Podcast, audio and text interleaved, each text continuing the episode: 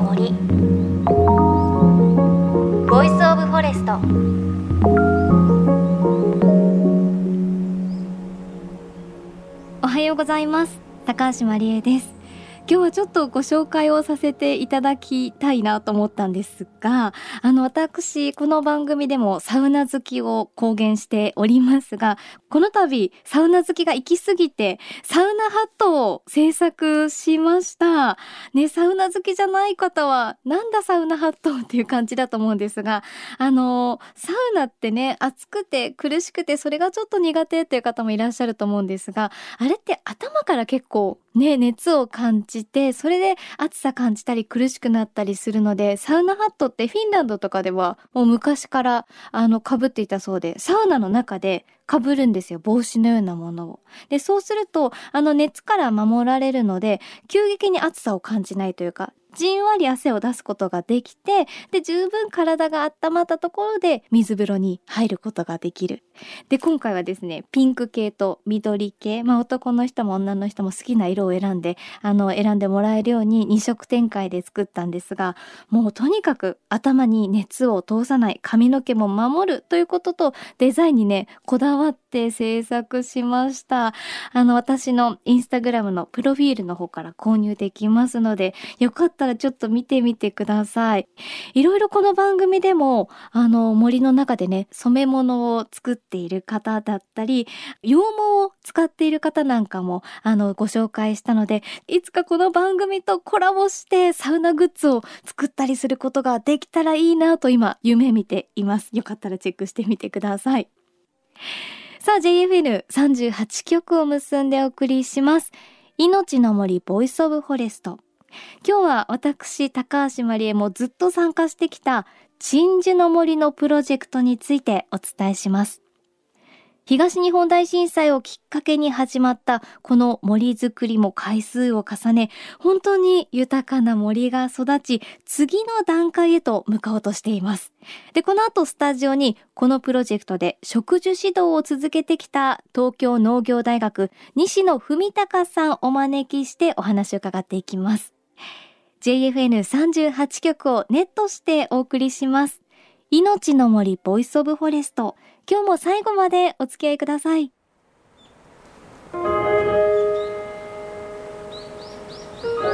命の森ボイスオブフォレスト。命の森ボイスオブフォレスト。高橋真理恵がお送りしています。さあ、今日はスタジオにこの方にお越しいただきました。東京農業大学の研究者で、鎮守の森のプロジェクトの植樹リーダー、西野文貴さんです。西野さん、よろしくお願いします。よろしくお願いします。今回はですね、はい、私もずっと参加してきました。東日本大震災で被災した東北沿岸部を中心に続けてきた鎮守の森のプロジェクトによる森づくりの今年の活動について西野さんに伺いたいと思うんですけれども、はい、改めてですね、この植樹が目指す命を守る森、これはどういうことか教えていただけますか？はい、やっぱり東日本大震災で、大きな津波が来て、で、たくさんのものが流されてしまったと。でもその中で残った森があった。どうやらそれを東北沿岸ずっと調べていくと、それが鎮守の森だったと、うん、で、その木々は根がすごく深くまで入ってるんですよね。だから例えばタブの木っていう木が、今回植樹でも植えられてる木で、将来30メーターぐらいまで本来であればなるという木々なんですけども、これが根っこが下にグッと入っていて、で、そういうような木々があることでその神社が守られてたりだとか、流されてないと。じゃあこれから先また来る津波に対して、コンクリートの防潮堤だけではなくて、自然に守ってくれるその森の防潮堤を海岸線にずっと作っていこうということで始まったのがきっかけなので、岩沼の活動もありますけれども、南相馬だとか東北沿岸ずっとその森の防潮堤を作っていこうというような活動になります。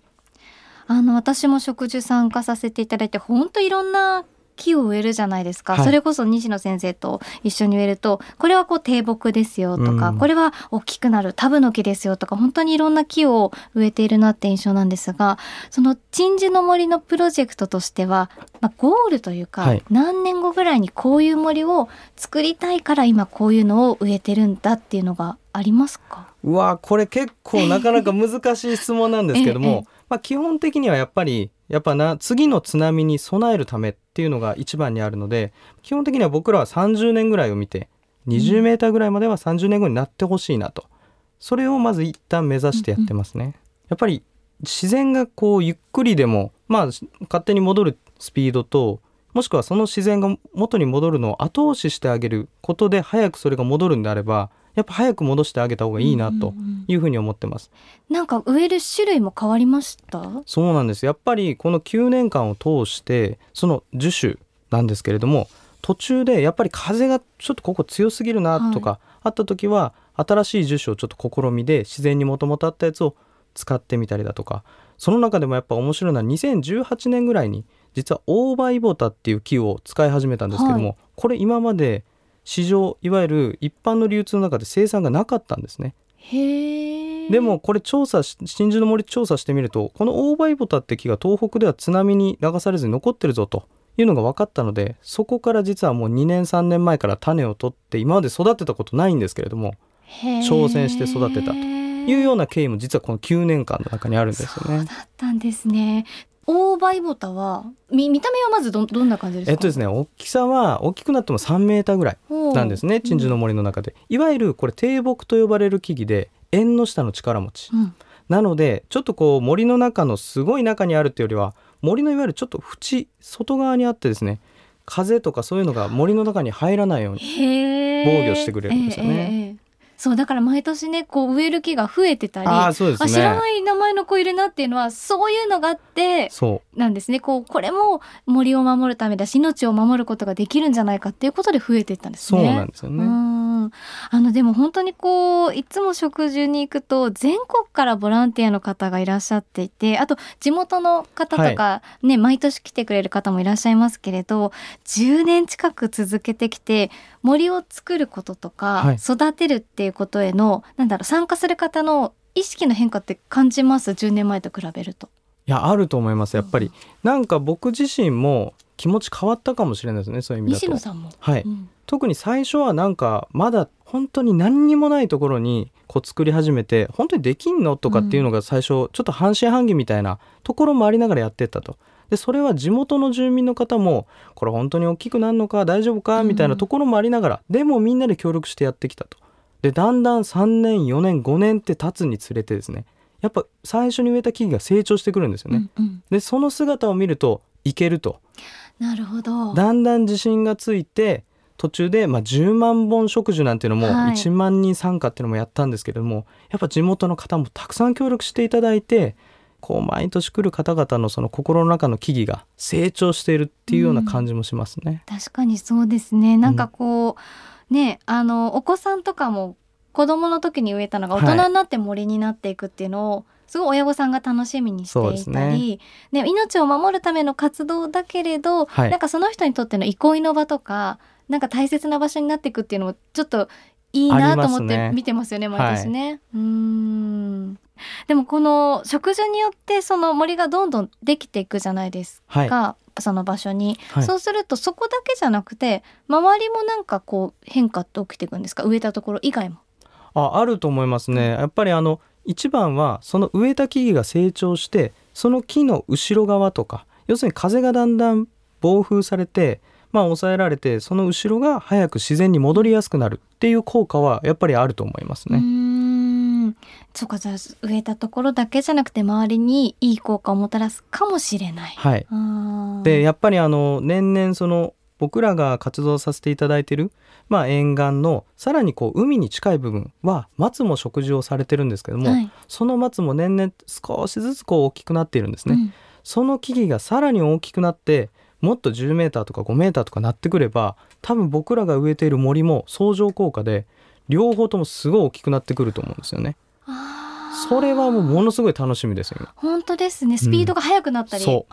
その可能性もあるんですね。こう自然っていつも難しいの、こう比例じゃないですよね。毎年プラス1プラス1されるんではなくて、うんうん、途中からぐっと大きくなるんですよね。うん、それがなんか自然というか面白い、生物の面白いとこだと思うんですよね。うん、確かに。しかもそれを植樹した方は、はい、年々見ていくことで感じることもできますしね。はい、そうなんですよね。いや、21日開催の岩沼市の植樹祭、来週のこの番組でお伝えします。そして6月5日の日曜日には福島県南相馬市の植樹祭が開催予定となっています。ボランティア募集人数は2000人、植える苗の数は1万8000本となっています。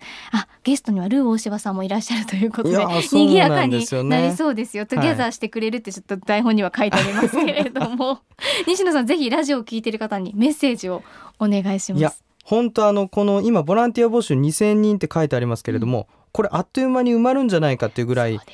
南相馬ずっと開催をしていただいていまして、この間門馬市長さんとも話をさせていただいたんですけども、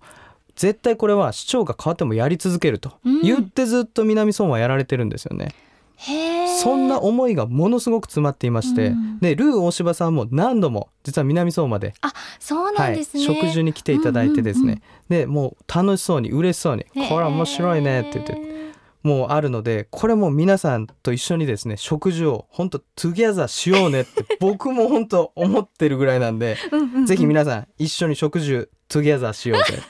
これ恥ずかしいですね、言うとね。かわいそうに西野さん、原稿にトゥギャザーしようぜで締めましょうって書いてあるから、今一生懸命やってくれやったんだけど上手でしたよ。やっぱ恥ずかしいですね。いや、でも本当に植樹ってすっごいいい思い出になりますし、なんか植樹でしか得られない達成感みたいなのもあるので、あります。もう騙され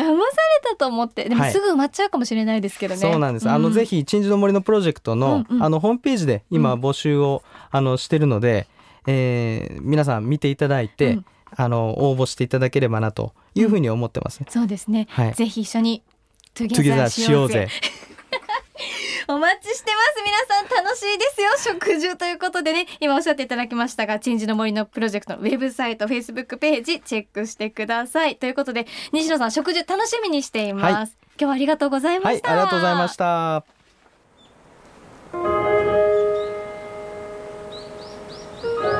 命の森、ボ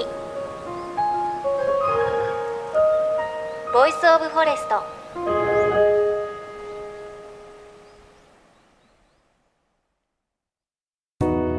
JFN38 局では、東日本大震災で被災した沿岸部や全国の震災による津波被害が予測される地域に、津波から命を守る森の防潮堤を作る鎮守の森のプロジェクトを支援する募金を受け付けています。この命を守る森づくりに取り組んでいる AIG 損保は、中小企業のリスクにフォーカスした損害保険のラインナップ、ビジネスガードを法人会、納税協会会員の皆様に提供しています。 AIG 損保では、ビジネスガード新規契約1件につき1本のどんぐりの苗木を植樹する命を守る森づくりを通じ、被災地の復興、全国の防災減災に取り組んでいます。命の森ボイスオブフォレスト。